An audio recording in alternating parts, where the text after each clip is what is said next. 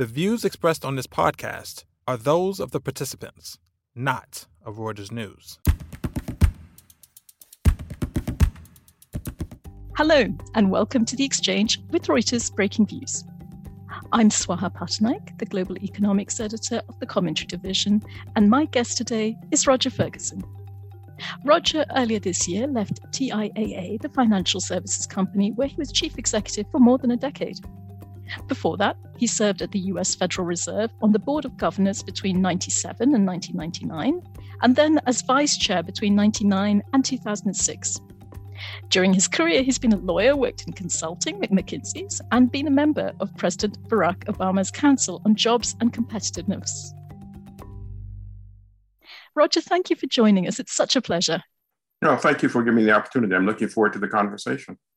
Absolutely. The breadth of your career, expertise, and interests means we could go in an absolute dozen different directions with this conversation. But let's start with what's happening in the American economy and central banking, especially the Fed, where you used to serve, an institution you know and knew well.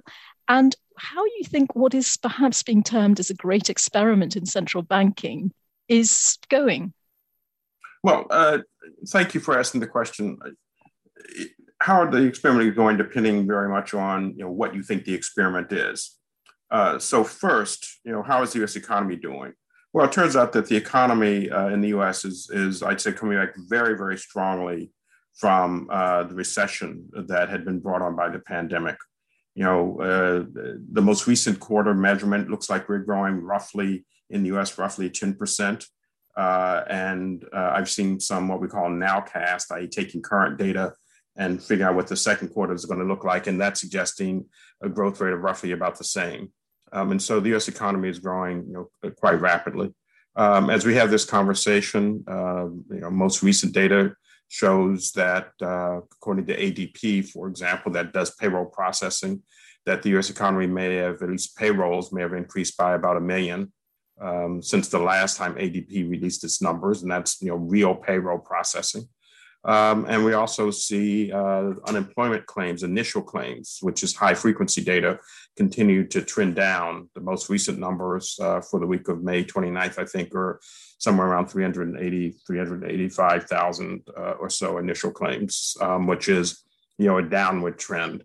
So, you know, part of the answer is, you know, how things are going. If part of the job of the Fed is to support a return to growth uh, and full employment, they're doing that. Um, but your question is broader than that because the Fed has also announced uh, you know, a new approach uh, to inflation and inflation targeting. And I think of it as sort of long run average inflation targeting. Um, they came to that because um, inflation had for a very, very long time underrun the 2% target that the Fed had set uh, during the Bernanke era. And they, I think, based on some academic input and other analysis, thought that uh, it was time to develop a framework in which would allow some gradual overshooting above the 2% target uh, in order to get average 2% over a period of time.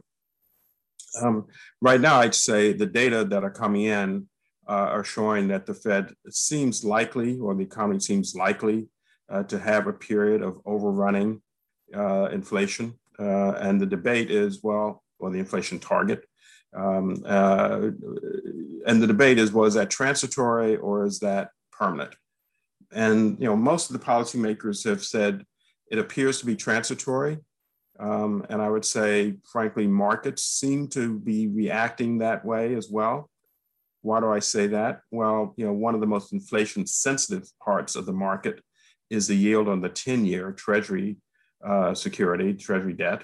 And that yield has been, you know, pretty much range bound, suggesting that at least some market participants agree with the Fed that the current bout of inflation we're seeing appears to be temporary. However, there are counter arguments as well. Um, and so I think the Fed is now in a position where it's watching very closely, uh, though uh, Chairman Powell hasn't said much about uh, the outlook recently. Some of his colleagues have. And you've already seen, or they've announced that they're starting the process of very, very gradually uh, reducing the size of their balance sheet. So I think they're attuned to this question of, you know, is this really a temporary overshoot? I think their official, official view is yes. but my sense is they're in a, in a watchful waiting mode to try to determine with incoming data if, in fact, uh, inflation pressures are starting to build and maybe they have to take some action. It's a long answer. I hope it makes sense. Absolutely. I mean, one of the reasons that my markets are taking the Fed on trust is the huge amount of credibility it's built up over decades. And the Fed we trust could be the mantra for financial markets uh, in recent times. Um, however, one of the things that can happen is expectations of consumers can become disanchored quite quickly.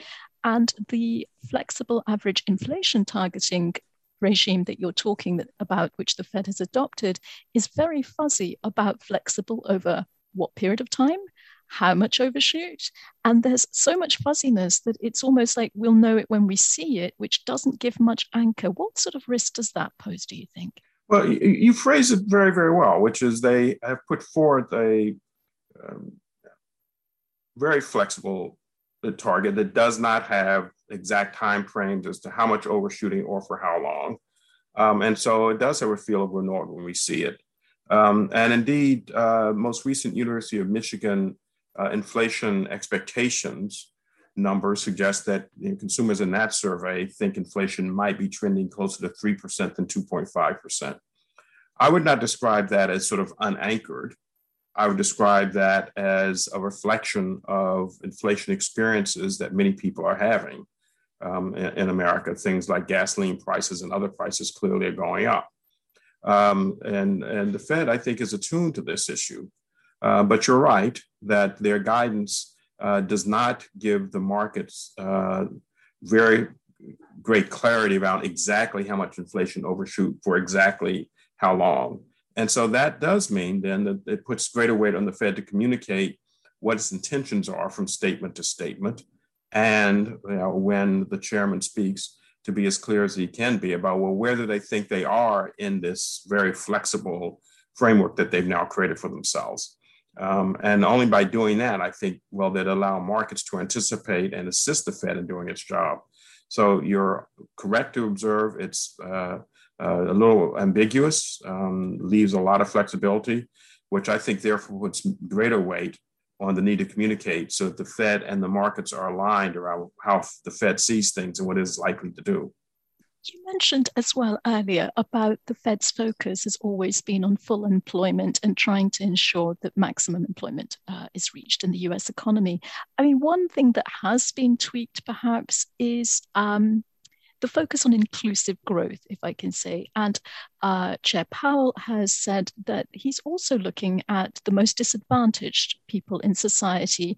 And there's been evidence from the past economic cycle that we can see the economy run a little hotter than we might have expected and allow growth to percolate down to these elements of the you know labor market before needing to tighten inclusive growth is a hugely worthwhile goal, but should it fall to central banks to do this? Are we asking rate setters just to do too much uh, and juggle too many things? Well, let me start with the point that you made on how they got to this place.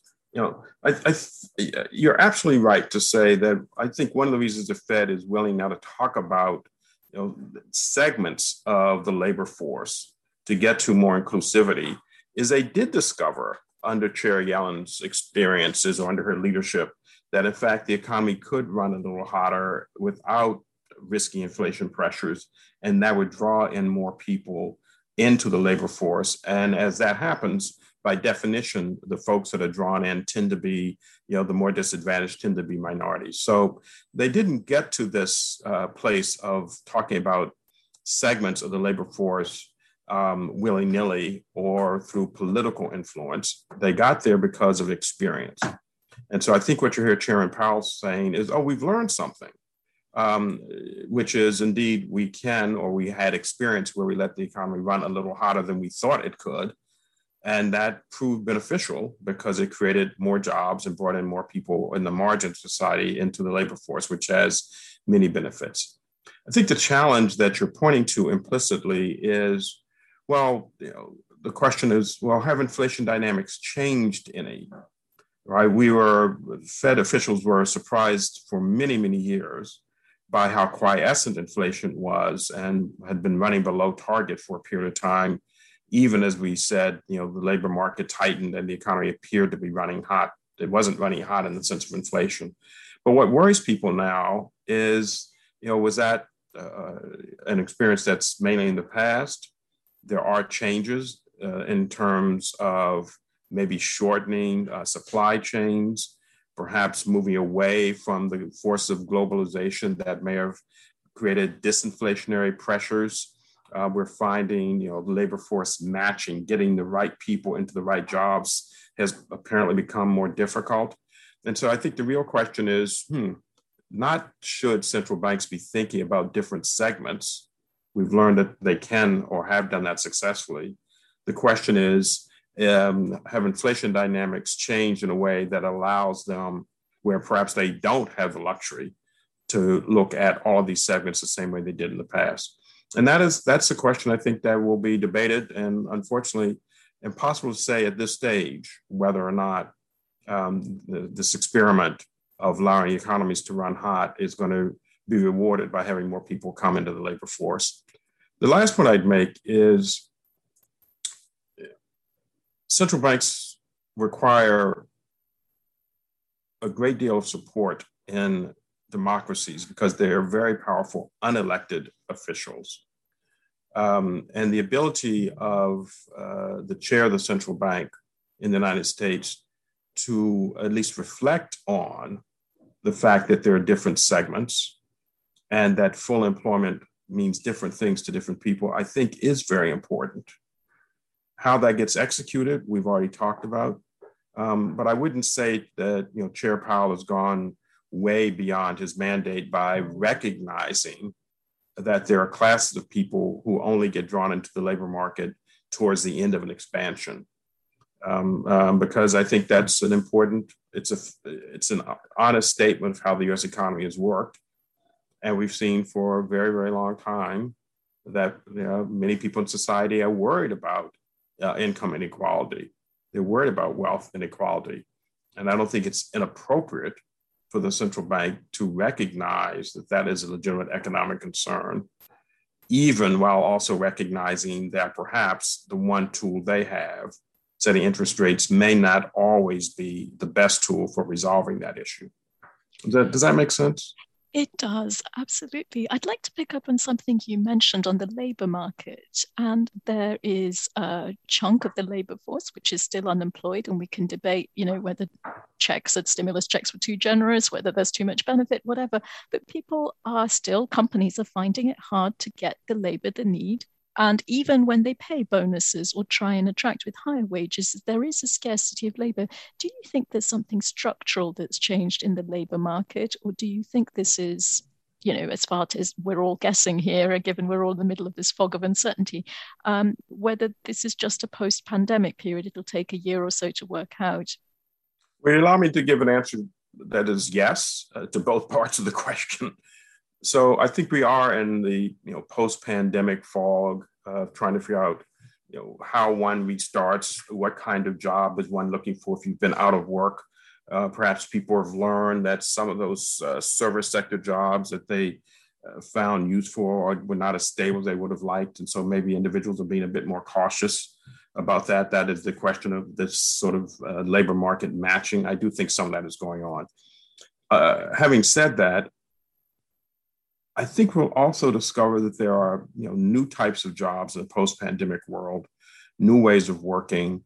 We haven't really figured out you know the impact of this this uh, medium that you and I are using, Zoom, uh, to understand or, or Teams or Meets, all of them, to understand how you know labor is how work is going to be done in the future. And so I do also think we are going to be in a process that's going to take longer than just, you know, the six, nine, 12 months post pandemic to really understand, you know, what needs to be done in terms of the new labor force. And finally, there are the question that I, I hinted at earlier or raised earlier, uh, which is, well, gee, if we're going to be a little less global and supply chains are not going to be, you know, quite as long, it takes some time to figure out you know what those new supply chains look like and where jobs need to be located so the reason i gave a, a general yes to your either or question is i think both things are true we are have a question of restarting rapidly in some cases, more slowly in others, a very uneven reopening leading to uncertainty around job matching. And then I think we have this broader question of what is the structure of the US economy that we want, you know, post pandemic, um, uh, as we rethink uh, supply chains, we rethink where work is being done. And that may require some retraining. And all that will take some time. And, and do you think there are any productivity gains to be you know, trying to see the silver lining in what's been a rather depressing year. Um, we've learned to work in different ways. New gadgets have come on stream. It's been much faster than usual technology adoption has been. Um, do you think this is something that could kickstart the very slow productivity growth we'd seen in the previous decade? Well, well like you, I'm hoping that it will. Um, you know, one of the challenges that we always had was this notion that we've invested an awful lot in things like networks and and other ways to communicate, and yet we did not see an uptick in productivity. Well, certainly, as you point out, you know, the silver lining of uh, the very, very challenging, maybe horrific last 15 months that we've gone through here in the US and, and globally is that it has forced us all to adopt these technologies that have been around us for a period of time and do it at scale. You know, a challenge with new technology, perhaps, is it only works if there's a tipping point and the vast majority of people are using it. And now we, you know, the pandemic forced a tipping point in terms of communication technologies. And many of us, myself included, uh, are surprised, I think, at how productive, uh, at least, you know, sort of uh, certain kinds of white collar work can be. Um, and indeed, let's face it, the service sector uh, has been one of those where increasing productivity has been hardest to measure well, in person services probably haven't been improved very much by this kind of, of technology. But the kinds of services, think about call centers and, and support functions, uh, we may now discover can be done more efficiently um, and more effectively. And hopefully that will play through to see an increase in productivity overall.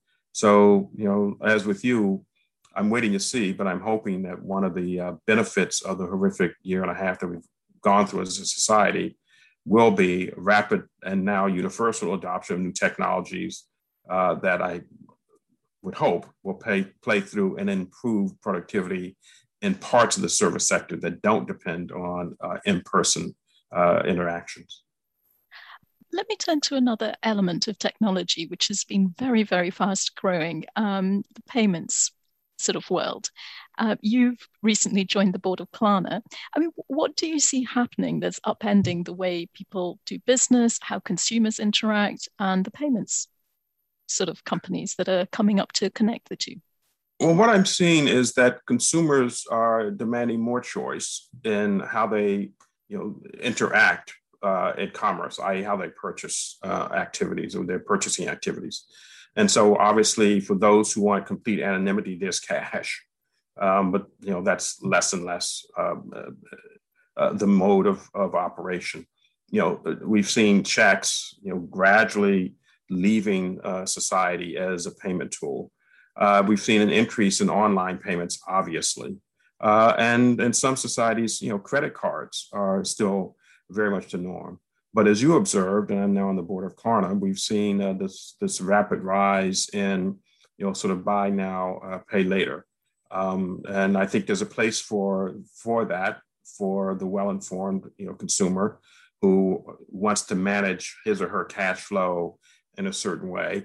And in many ways, uh, for some people, that could well be an improvement.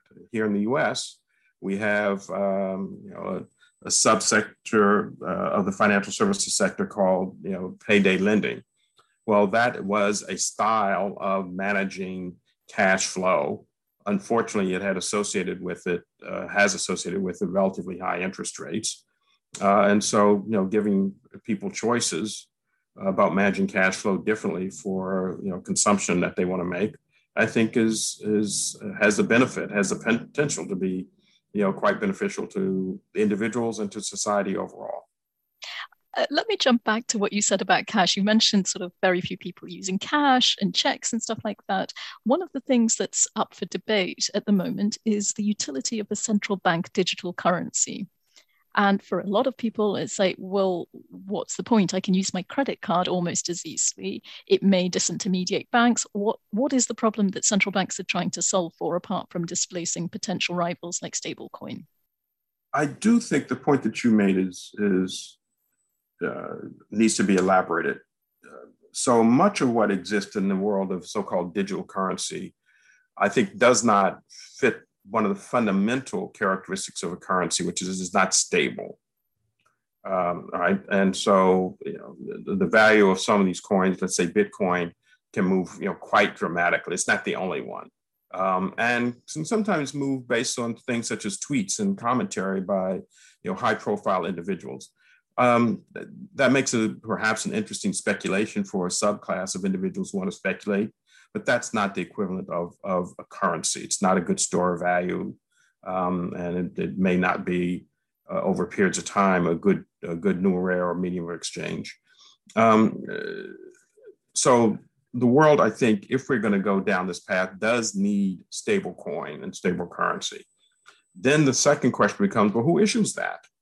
Um, and I think most individuals uh, perhaps would trust the central bank more than a regular for-profit, you know, uh, high-tech organization uh, for doing that. So, you know, a reason for central banks to explore this area is to recognize that there is a may well be a class of individuals for whom transacting in in you know uh, a digital currency is preferable, uh, and we find it legitimate and they want to do that with a, in an environment of trust.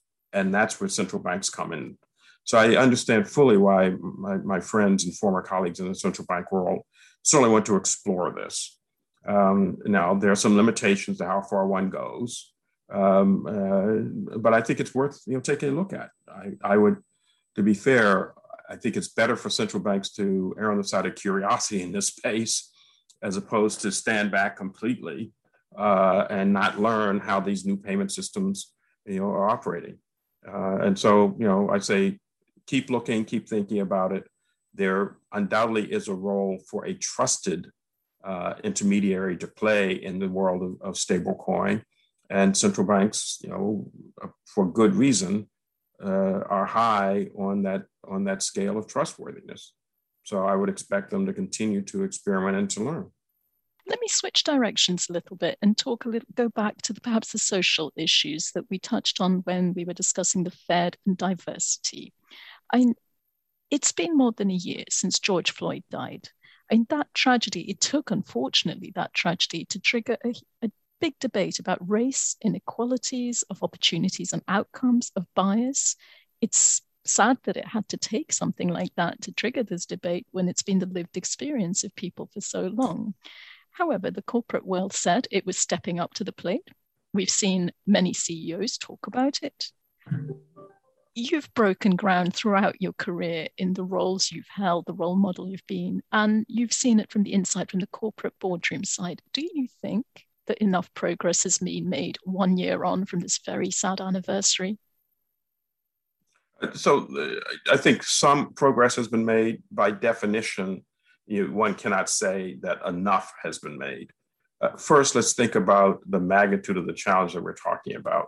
You know, uh, the United States um, has had racial issues, racial tensions, racial inequalities going back before this existed as a country. Um, right, we had a civil war around what is basically a racial question of slavery. Uh, we then had, um, you know, the civil rights movement. I'm a, I'm a beneficiary of uh, school desegregation and civil rights movement. So, you know, one cannot reasonably expect to have, you know, phenomenal progress against a, you know, centuries old problem in, in one year. Uh, secondly, um, you know, corporate America, as important as it is, is only one part of America. Uh, and so not only do you have a, a problem that's sort of deep seated uh, but but you you have you know you need many many institutions, many segments of society to focus on that. You know, having said that, you know we have seen some elements of progress. You know, first uh, in my own company, I as you point out at the introduction, recently retired as the CEO of TIAA, uh, you know, the leading provider of, of retirement security in the U.S. not-for-profit sector. Well, my successor was an African American woman. Uh, she was chosen because she uh, is a great corporate leader, great business person with the potential to, you know, take this company TIAA to new heights of success.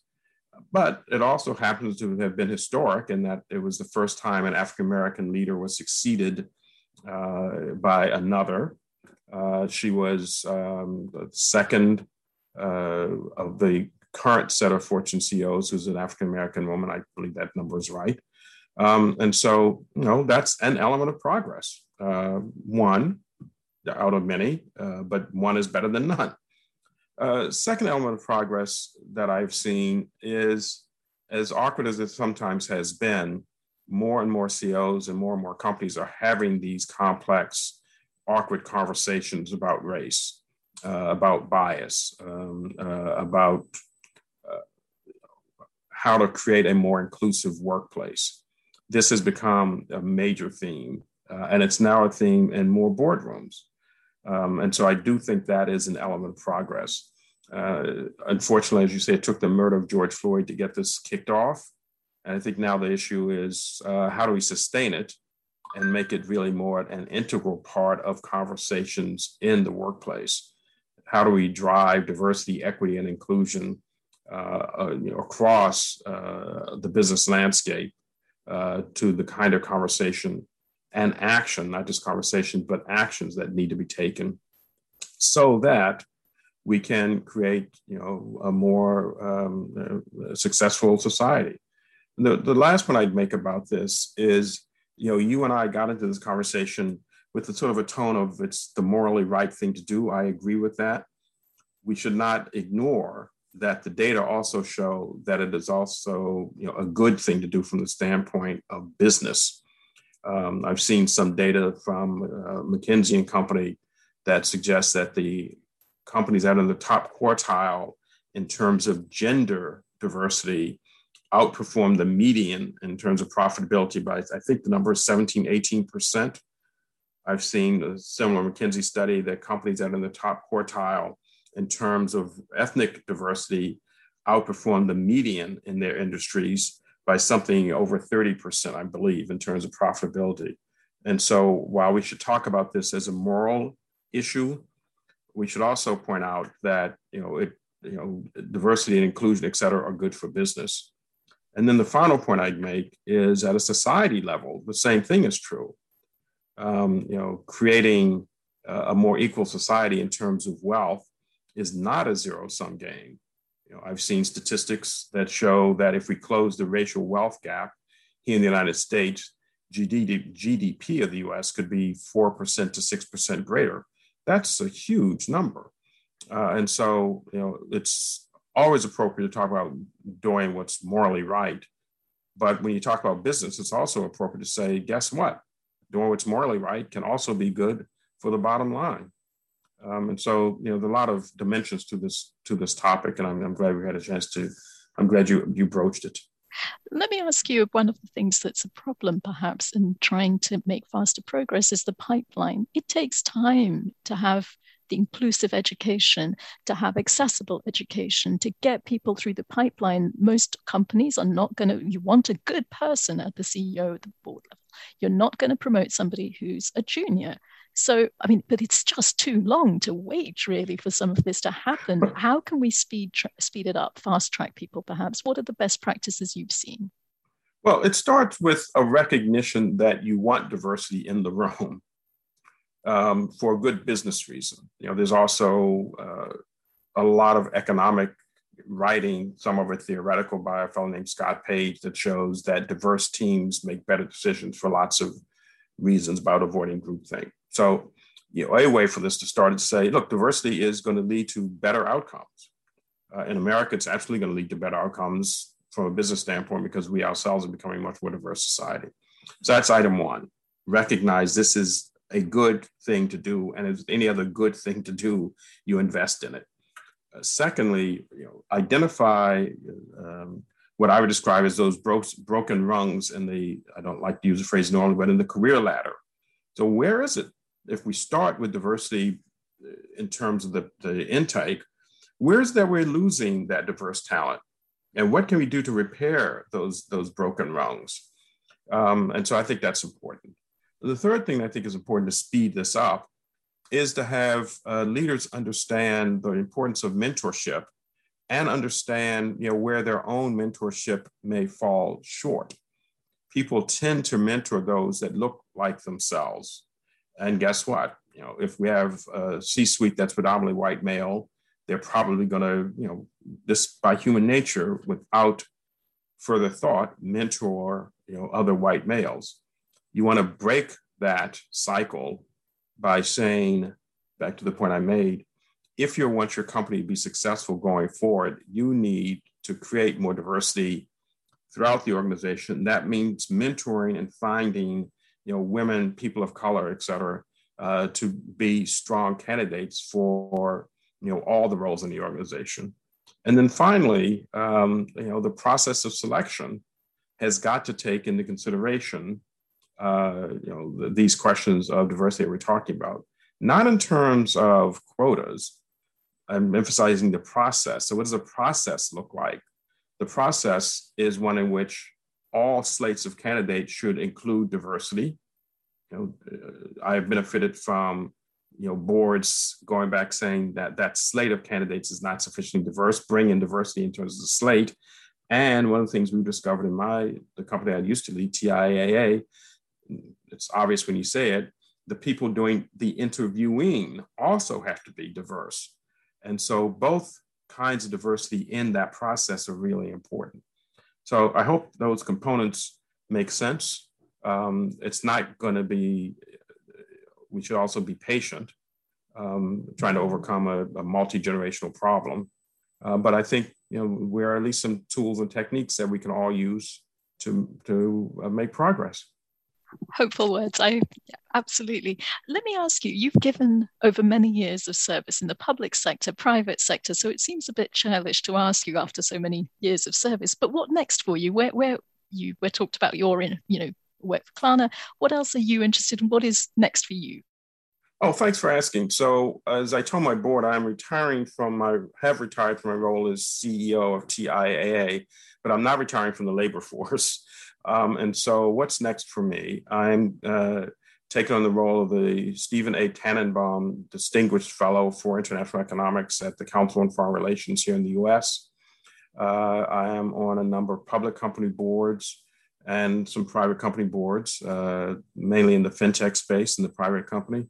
Uh, and I hope to, you know, continue to have, you know, these sorts of conversations, bringing, you know, some of my life story and experience uh, uh, to the public and a desire, frankly, at the end of the day, I really hope to continue many uh, efforts to make the world a somewhat better place around economic inclusion, around social justice, hopefully around financial literacy and outcomes. So, a range of topics that are still very, very important to me. And I hope to be active uh, pursuing them in various different venues. Look forward to having you back on the podcast to talk about how that's getting on in the future as well. Those sound uh, amazingly ambitious, but really worthwhile goals to, to sort of carry on with. Um, I'll end here. We could go on for longer, but thank you for joining us. Thank you for giving me a chance to have this conversation. And uh, thanks to all of you for tuning in to this episode of The Exchange, which is produced by Freddie Joyner. If you enjoyed it, check out our website, breakingviews.com, where we have more podcasts as well as videos and commentary on business, finance, and economics.